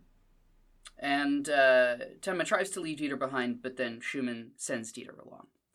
Uh, and that's what that's what happens in chapter 23 but uh, that's you know the, the this is one of those chapters where summarizing it doesn't uh, do a lot for it um, there's a lot of really rich character stuff happening here uh, it's a really really uh, sumptuous chapter um, in that respect man any notes Yeah, and it's exciting too. We get it's Yes. medical drama. There's surgery going on in a in Yeah. a country clinic where we don't have the tools that we need. Right? Yeah, It's it's, also the return of your of your favorite trope, which is people thinking about how good Tenma is at surgery. I'm nodding very, very enthusiastically. it's great. I mean, you can it's a, it's the you can hear the anime voice where it's like, "Wow, what a masterful cut!" Like it's. Yeah. I mean, it's just it's good. It's a good trope. I love it when it happens. Um, Yeah, it is really good. Um, and I really like, I just really like the scene in general where the cop comes in, he's pointing a gun in an operation room. Like it's just a unique, it's a unique scene. It's a unique setup. Like I Mhm. can't think of another time where I've seen this happen in fiction. Like I'm sure it must have happened somewhere, but like the combination of characters and motivations and situations that have to coincide to make this scene possible um, are just uh, very unique, and I think speak to Urasawa's originality as a storyteller uh, that he can put this together. Yeah, Um, I think the other thing that's really good about this is it, it Yeah. marries like literal action to the emotional conflict that carries over from the last one, right? Where it's like this dude, Mm. the doctor, does not like the way that you know the son treats his mom. And There and they, it's they are finally having the confrontation, the argument about it, right? And that's and he there's a line where he says, "D- "You like you know your mom makes enough goulash every time she makes it, she makes enough for you, and you never come over. You've Yeah. you, you know you've been in town for five years and you're never over there." And so it's it's they're they're having this this argument this very relatable thing while this very unrelatable action is going on at the same time. Surgery guns being pointed in the room. You're contaminating the surgery with the with the gun. Do you want your mom to get meningitis and die? Is that why you're here? Uh, It's you know he good. throws him out of the he i think he throws him out of the operating room Yeah. into the wall. Like it's it's it's good um, it's really good. I and Tenma's still doing surgery the whole time. That's the other thing. Yeah. Like Tenma does not look up. He's just he's just doing surgery. It's super cool. It's super cool. It's super intense. It's a really heightened moment, uh, set Mm-hmm. of moments here. Um, and I'm really glad that you brought up that uh, that speech that Schumann gives because I also have a note about it because it's incredible. Um, it's really good, and I really love. I love everything about it. Um, but I also love really like uh, like a couple of lines here. I love. Listen here, everyone you love will one day die. Hmm. Like, that's such a fucking sick thing for a doctor to say while he's looking in your goddamn eyes while you're pointing a gun at him. Um, Yeah. And then later he's like, she still makes enough for you every time out of habit. And then he says, uh, one of my favorite lines I eat the extra portion. It's delicious. The best there is. You know, like just just aggressively loving this person. Um, and and so indignant at this at this stupid boy. Um, and there's it's just got so much heart. It's got a truly exceptional amount of heart. Um, and then we kind of move on to the next scene where Yeah, I guess before we talk Yeah. about the doctor backstory, there was one thing I Mm. wanted to bring up. I Do do, think it's interesting that a lot of times that we've had Tenma doing like serious surgery doctor stuff, it's usually around hem- hemorrhaging, blood vessels bursting, aneurysms. he's a I mean, neurosurgeon, so yeah, it- this so I is- mean, I guess that's going to be most of it. Yeah, I, I- mean it's yeah.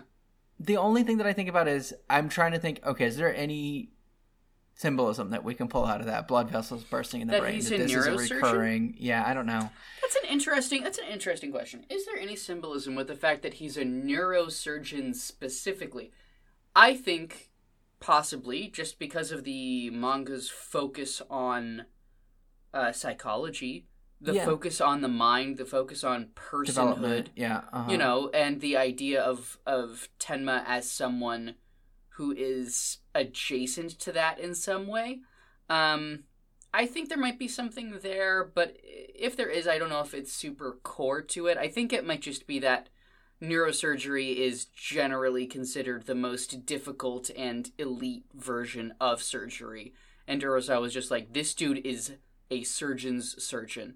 Um, and neurosurgery might be the most uh, might be the most recognizable way to get that character archetype across. Those are my thoughts on the matter. Um, do you have notes about the the speech that the doctor gives about his backstory? Just that it's heartbreaking. It's Tenma. If things had gone Oh, oh, that yes, yes, that Yeah. too. Also, yes. So Yeah. Schumann's backstory, um, well, he's almost Tenma, right? So he's sort of um, you could say the Schumann is sort of a cautionary tale.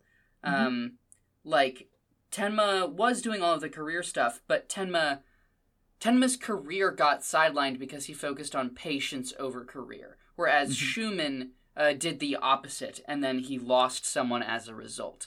Um, so it's you could argue that it's sort of a karmic thing, um, and I think probably we're, I think it is a karmic thing in the world of the manga. But then Urasawa is also like, but he gets another chance. Like he Mhm. he is fit to love. You can become fit to love even if even if you have sins in your past. Like you can change. You can always change. Kind Yeah. of feels like um, what we're looking at in this in Yeah. this backstory here. I was just kind of struck it. I mean, because he he says the thing. Yeah, I wrote the director's research papers. I married the Yeah. director's daughter. Exactly. Yeah, it's clear. It's very obviously like, And what did the director's daughter die of? Do you remember? oh my god. It's cirrhosis. Oh who my else do we know who has a drinking problem? Oh, Matt. Wow, Yeah, Ava. Ava's the one with the drinking problem. that's really Uh, killer. Actually, I I had the first two pieces, but that third one's the real keystone. Yeah. yeah. Um. And anyway, just man, yeah. Her last words. Finally, you noticed me. I'd Mhm. kill myself. Yeah. I'd get. I'd grab a scalpel on the spot. Like, good lord. Um, it's so sad. It's it's it's, real sad. It's so sad. Um. Fit to love was a good phrase, though. I mean, because Tenma kind of does say love. that. You know, he's like, you need to sleep so you can propose. Yeah, you need yeah, to be in know. shape to be able to love. Yeah, uh, and not Yeah. like in shape. I don't know. It's it's it's um like the capacity or something. Yeah, totally. You know, uh, deserving maybe. Um. Yeah, and then uh, the cop calls in and he says, "Sorry, boss, I'm racist." It's Um, such a like. Oh man, it's the the bullet that this dude is taking. Like right, right, like, like, oh man, it's it's it's rough. it's really rough. Like literally, so like what uh what he says, what he says specifically is, "I'm sorry, it's not actually Tenma. I made a mistake because they were both Asian." yeah. Like, and it's like, ooh, ooh, you know, like, like, good on you, dude. Good on you. did ya. the right thing, yeah, but like, right oh, it just it sucks. It's you hate to see it. I, I think is the is the only way to to, to describe There's it. There's only one way out of this mess. Um, Racism. yeah, yeah. Jeez. And then we go to the, to the last bit. Do, what uh, do you have? Yeah, do you have anything to do? You have anything to say about this last sequence of this chapter here? Well, I do think it's I think I do think it's interesting when because the doctor basically as they're leaving town he says you know you don't have to leave I can keep you safe you can stay here we can do good we're doing good, and Tenma says no I can't stay I have to kill a man. Yeah. it's just the hardest line of all time. It's so cool. Yeah. And the doctor, of course, is like, "What? You? You can't kill anyone." And then realizes, like, "Oh, he's he's serious. He's for real." And that's why he sends Dieter with Tenma. He says, "You have to keep him on." He. What, what a wild thing to tell a child. Like, yeah, you have to keep this man who has said, "I'm going to go." Like, I have to leave because I'm on a mission to kill someone. hey, kid, yeah, keep this guy on the right path. You got it. Yeah, totally. Um, it's well, it's it's more. Yeah, if you're with Tenma, he'll stay on the right path. You keep an eye on him. Um, it is a lot to put on a kid. but it's good. But, it's like yeah. it's a, it's a it's because I wasn't hundred percent sold on Dieter following Tenma. Like when it happens, I was like, I don't Mhm. know, this seems a little corny. I don't know how I feel about Yeah. this.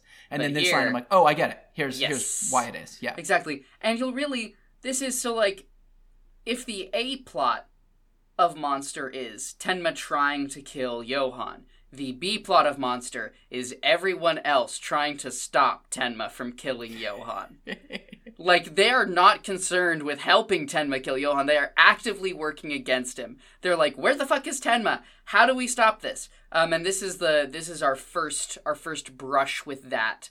Um, all of Tenma's friends are like, Tenma's a good dude, and we do not want him to like spiritually like fuck himself over by doing a murder. Uh, but Tenma's very determined, so it's it. I think that. Well, we'll have more to talk about it as we get further into the story, but it's one of my favorite things about the story. Yeah, it's the meme format of you know the painting of Samson ripping the lion's mouth open when people are like me, and then me trying to get uh, uh, a piece of food out of my dog's mouth that he swallowed. Tenma is the lion with the piece with the Yeah, piece yeah, of food totally, in his mouth, and everyone's trying to please do not kill this. You don't have to kill this man. Yeah, Um, I'll just make the meme and post it when we promote this episode because me me trying to describe a meme that I've imagined is not good audio content. But listeners, when you're hearing this, the meme will be available for you to look at, yeah. there you and go. it will be it will be good. You will laugh, I promise. we're we're reaching new frontiers in media uh in media relations uh, audio advertisements for our memes um for the Twitter page that may or may yeah not exist. yeah twitter yeah jesus christ twitter's twitter's uh, has been exploding this last week which is really gonna date this been a lot of episode you guys are gonna really remember uh this moment um When Urasawa start- Boys paid eight dollars to get verified. oh my god i'm not doing it uh I will not do that. Do not. i will not i will not do it I will not give you Elon me- Musk money. we can just promote on reddit reddit will let us do it right Yeah, yeah, yeah. maybe yeah Reddit loves um, self promotion. I would famously would love for us to start releasing this show. Yeah, it'll start coming out. It's time. It's here. it's yeah, upon yeah, us. We're, we're, we're getting there. Uh, okay, chapter twenty four. Is is this me? Is this me? Uh, 24 is is me, but I want you to do it because it's this is the Lunge chapter. That's the Lunge chapter. That's true. Um, okay. Chapter twenty four. Uh, Inspector Lunge of the BKA um investigates a murder. Uh, somebody asks about his personal life, and he says, "What are you talking about?" Um, and then the chief is like, "Why are you investigating it like so aggressively?" And Lunge's like, I just don't care about anything but finding the answers. Um, Ava shows up and she's like, When are you gonna arrest Tenma? And he's like, Huh, Tenma? Tenma made up Johan. He's a split personality. It's the only explanation. Case closed. Goodbye. And then he goes and threatens the dude he's investigating. Very, Yeah, as very it was hard. happening, as it was happening, I was like, yeah, this is a bad move. Like, Oh yeah, he's really leaning on this dude. Uh, and then his wife and daughter leave him. He does not care. The guy he's investigating, technically the guy he's investigating, secretary, killed himself, and all of his cases are taken away. And then at the end of the chapter, he's like, "All right, time to get Tenma," and and that's the chapter. And it is so much fun. I love hanging out with this aggressively autistic man. Yeah. like I, it was the only thing I could think about, like how, how you Yeah. said it last time. You're like, he's autistic coded, and then I read this chapter, and I'm like, oh yeah, he absolutely is. yeah uh, yeah no totally um Because there's the line where they say like, why are you doing this? Do you care about justice? Do you care about your numbers? He's like, no, someone was murdered. We have to solve the case. yeah yeah it's not like he even cares about getting like like you said he doesn't care yeah. about justice he doesn't care about justice he just wants to know he just wants the answer he just wants to solve the problem um I love his partner, who's just like, man, dude, you're a machine. How do you do this? He's just so impressed. And there's the bit where, you know, his partner's talking to someone else. They're playing a game of chess. And Mhm. uh, they're talking about Lunge, and the guy he's playing against is kind of like that guy's a freak. And they're Yeah. they're they're talking about him a little bit. Lunge walks by, moves the chess piece, wins the game. The guy doesn't even realize for like a couple panels. He's like, "Oh shoot, that's checkmate! I win." He's- yeah and then Lunge's like stop playing games yeah. Stop playing. Yeah. Stop wasting your time. Yeah, totally. And and so like so one of the things that I really like about Lunge is um the way that he is an interpretation of the detective archetype, right? You were like, he's Sherlock Holmes. Mm-mm. Like he is, he's not. He's really Yeah, like he's because like this is such a I guess kind of what Lunge is is this is Urasawa kind of looking at the detective archetype and going, okay, what if I actually played this out? What would a person who actually only gave a shit about solving cases Mm. look like? What would their life look like? What would their priorities be? Um, and he came up with Lunge, this guy who somehow has a wife and child, uh, who don't like him, never see him. There's a really interesting sequence that's honestly easy to miss, um, where his daughter is throwing up. We find out later that she's pregnant. Um, and then like she's in the bathroom and she hears Lunge coming up the stairs, and she just watches him go to his study and close the door. And it's this really weird page that's so silent and is doing nothing, but you just get the sense that Lunge's like a robot. He's like a ghost. Mhm. Um, like like in his own home. And let's take a quick moment to pause here, because obviously there's some mildly problematic stuff with with an autistic coded guy having absolutely no emotionally inte- emotional intelligence, doesn't care about other people, doesn't care about nothing but what he cares about. I mean, it's played as a joke, and it's not great. I mean, like he gets a cell phone call in the middle of his wife and daughter telling him that they're leaving, and he's like, "Gotta go." And it's I- it's I'll be honest. I think I don't think it is played as a joke. I think it Okay. is. I think it is played as kind of un, kind of disturbing, which is also bad, right? Like, um, I don't necessarily know, and I'm not an expert on this particular piece of praxis, right? Neither of us are. Um, this is this is us just really doing our best to to talk about it, to have a discussion, as insofar as we are capable. Um, I don't think that this is necessarily meant to be disparaging of Lunge or disparaging of neurodivergence. To me, this this really feels like a focus on character and of making a person who is extremely flawed. Because because obviously a person can be autistic, can be very much like Lunge, and not make the same choices he's making to be a shit husband and father mhm. it's very clear that these are choices that he's been making. He is not uh, at the mercy of of No, yeah, for sure. neurodivergence. It's it's Um, active. Yeah, it's it's active. Uh, he he just doesn't give a shit. Um, and I don't think that the manga is laying the blame at the feet of neurodivergence. At least No. that is my charitable read. Uh, if anyone, if if anyone in listening like wants to like talk about this or kind of like workshop it, hit us up because I think it's an interesting. I think it's an interesting piece of politics uh, to consider in this particular manga. Um, but that said, I love Lunge a lot. Um, do you have any other? Lunge's another dude's rock. Guys being good at their jobs, being competent. Yeah. He's his. Look, what what is Tenma's defining character trait? He's really good at being a doctor. He's a really good doctor. What's Lunge's thing? He's a really good detective. We've got two people masters of their craft going Yeah. up against each other, cat and mouse. It's good. It's a fun totally. dynamic. Yeah. Well, Yeah. well, he's almost a really good detective Yes, because you get the sense that Yeah. he is a he's a problem. I mean, like his boss says, like I can't keep covering for you like this, and then it his all boss looks so tired. His Yeah. boss looks so tired. He is so Uh-huh. funny to look at.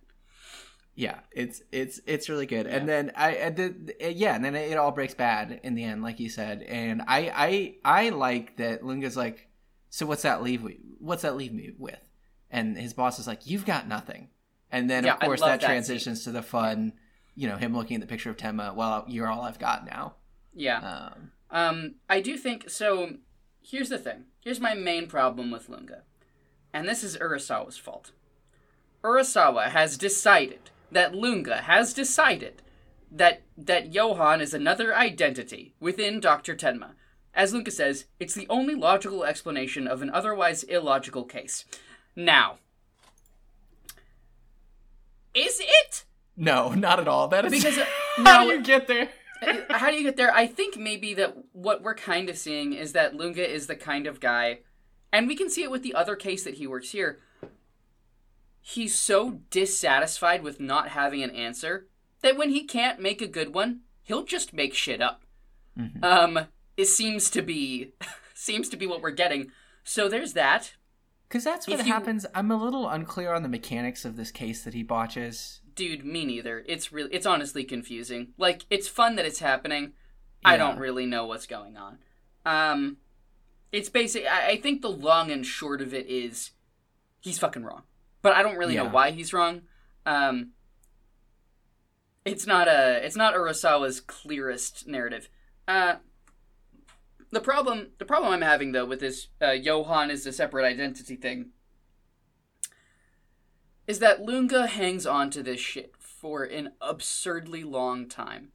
And it is such a chore as a person who knows he's wrong to spend Yeah, to all this time this. with Ah, it. That's not fun. Um, it's not. It isn't fucking fun, and I just feel like, like obviously this this was created to solve a problem.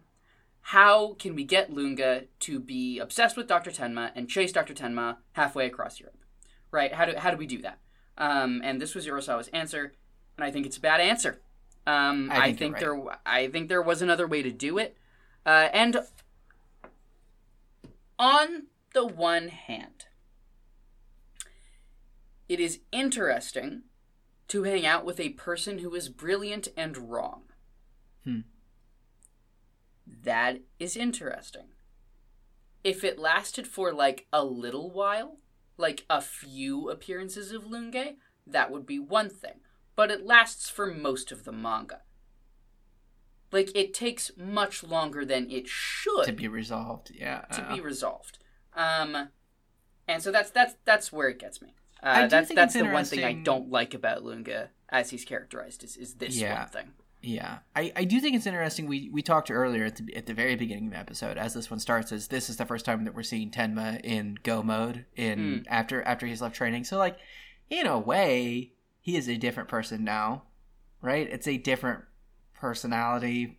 I, I don't know. I, I was trying to figure out if I could draw a line between the stuff that we talked about and Lunge just being completely wrong, right, about what's going on.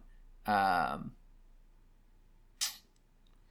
I'll let Keep that talking. cook a little bit longer. Uh, well, I mean, I was just gonna say like, yeah, it's it's not that he's right about the personality thing, but I, I do think it's it's interesting to think about. Okay, what are the ways in which this is changing Tenma? Mm-hmm. Yeah, there is that. I don't know. Okay, yeah, we'll let that cook. we'll Um, let that one cook. We'll get there. yeah, But uh, that's that's it. That's yeah. that's this that's this reading. Good, That good is chapter to end on. I liked this Lunge chapter. It is a it is a good chapter. Let me flip through. What's the what's the next half of this? Huh. Oh yeah. Oh yeah, good stuff. Good stuff in the next reading. Wahoo! Um very excited about that. Yeah. Yeah, yeah. Uh I think we've said our thoughts on the thoughts on the reading overall. I think that um Oh. We have a couple of um corrections to make from episode 2, I think. Oh, okay. Yeah. Uh, or at least one specific one. I don't like um we talk a bit about uh Anna slash Nina being dumb. I don't think she's dumb. No. I think she's just naive and traumatized. Yeah. Uh, and I, I felt I felt bad about oh, about listening saying back to it. on uh, uh yeah yeah when I was listening back to it I was like oh why did why it it was un, it was uncalled for and so I went to issue an official retraction. Uh, she wasn't being dumb. She was characterized very well. I think we liked the way she was characterized. I think we just said it was funny that uh, the thing I remember us going in on was the email and doing the Oh, zoom, the I'm gonna zoom on the Yeah. email and be like, "Huh." like that was the thing Okay, that, yeah, I, okay, that yeah, I yeah. remember us going in on. Um, Yeah, yeah, was how funny that bit was. Um, it was funny. because we both like Nina. I mean, we talked about yeah, this is a girl. This is the girl that you immediately fall in love with. I think there was something else too. Hold on, hold on, hold on, hold on, hold on. Yes. Okay. Here we go. So, uh, last episode we talked about uh, how silly we found the chapter titles "Birthday of Terror." hmm Um. So, "Birthday of Terror" does sound uh, silly in English, but I was thinking about it and I realized that in the original Japanese, the phrasing can mean one of two things. It can mean either a birthday that is full of terror, as it is, um, uh, as we interpret it as we interpret the phrase birthday of terror in English, but it can also mean the terror's birthday, as Okay. in the day that the terror was born. Was born. Yeah. as in the simultaneous birthday of Anna and, And Johan. Johan yeah. right? Um, and I think that uh, makes it significantly less dumb. I think that's just uh, I think that's just something that doesn't translate very well. But the Terror's birthday and Birthday of Terror is actually really clever uh, when you when you can see it uh, from both sides. It's um, it's uh, really tasty. Um, Yeah. to my to my mind. Uh, and I think I think that's everything uh, for this episode. Well, we've got our segments. We've got to do what's our favorite Tenma Oh moment. my What's God. our favorite the uh, segments. Okay, yeah. Yeah. Tenma moment, side character moment, and unnamed character moment? Or is Yeah. it just Tenma and side character? It's Tenma side character and unnamed character, if applicable. Do you have Yeah. a favorite Tenma moment? I think it's um I think it's Are You Scared to Die? Oh, that's good. Yeah, know? yeah, yeah. I think it's I think it's when he's when he's getting on getting on Mr. Lawyer about doing the murders and he's like, Now do you fucking get it? Yeah. Yeah. I think that's when we see Tenma that's that's when we see like I said like I said uh, kind of at the beginning of the of the episode. That's that's when we see Tenma really being a person who inhabits his ideology and has praxis in line with that. This is Yeah, a man this is a man who's doing what he believes. So, that's my favorite Tenma moment. That's a good one. I think for me, it's the soccer ball sequence, him buying the soccer ball. I knew it. I knew it. Um, it's specifically, there's a panel where because he's got it in the the mesh bag that you carry soccer balls around in. He swings it up over his head and knocks on the door frame as like, "Hey, I'm here." Um, and I I just think that's very um very very good, very cute. That is cute. Um, that is cute. So Okay, that's my favorite Tenma moment. Okay, Yeah. and then we've got side character. Side characters. There's uh, stiff There's competition. a lot in here. Yeah. Stiff competition this episode. Um, I think it's gonna have to be. It's delicious. The best there is. That's a good one. I think I, there's. Maybe it's just because, like, me as a person, I put so much. Like, food is so important to me, and it's so important to my relationships with people, that, like, I can really. To me, it's an angle where I can really feel a connection Yeah. to this guy, where he's using the food as a. Yeah. That's a good one. Uh, mine is also mine is also um, Dr. Dr. Schumann. It's uh, but it it's I it's from the sequence where him and Tenma are doing house calls.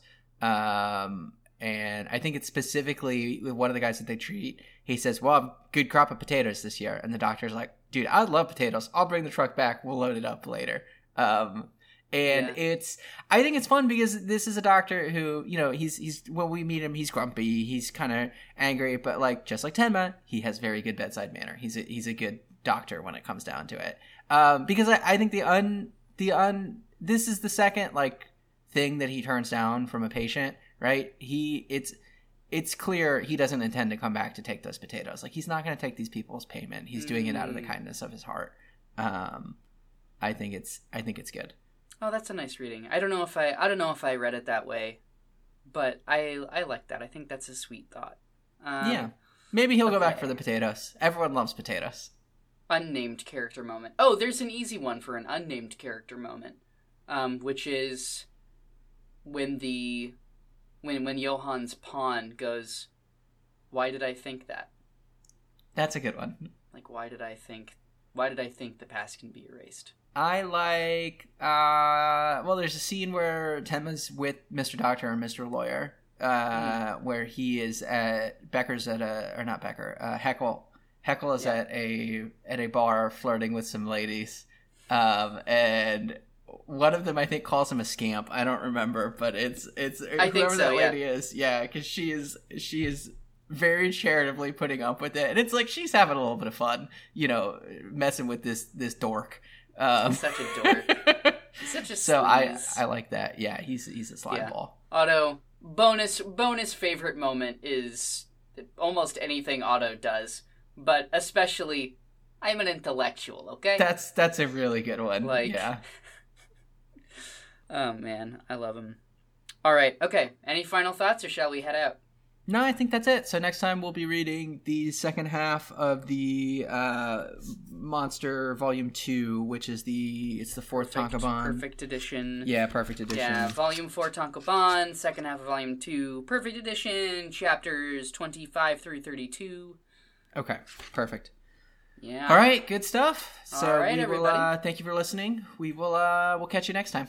Yeah, thanks for listening and thanks for being a friend. Thanks for being a friend.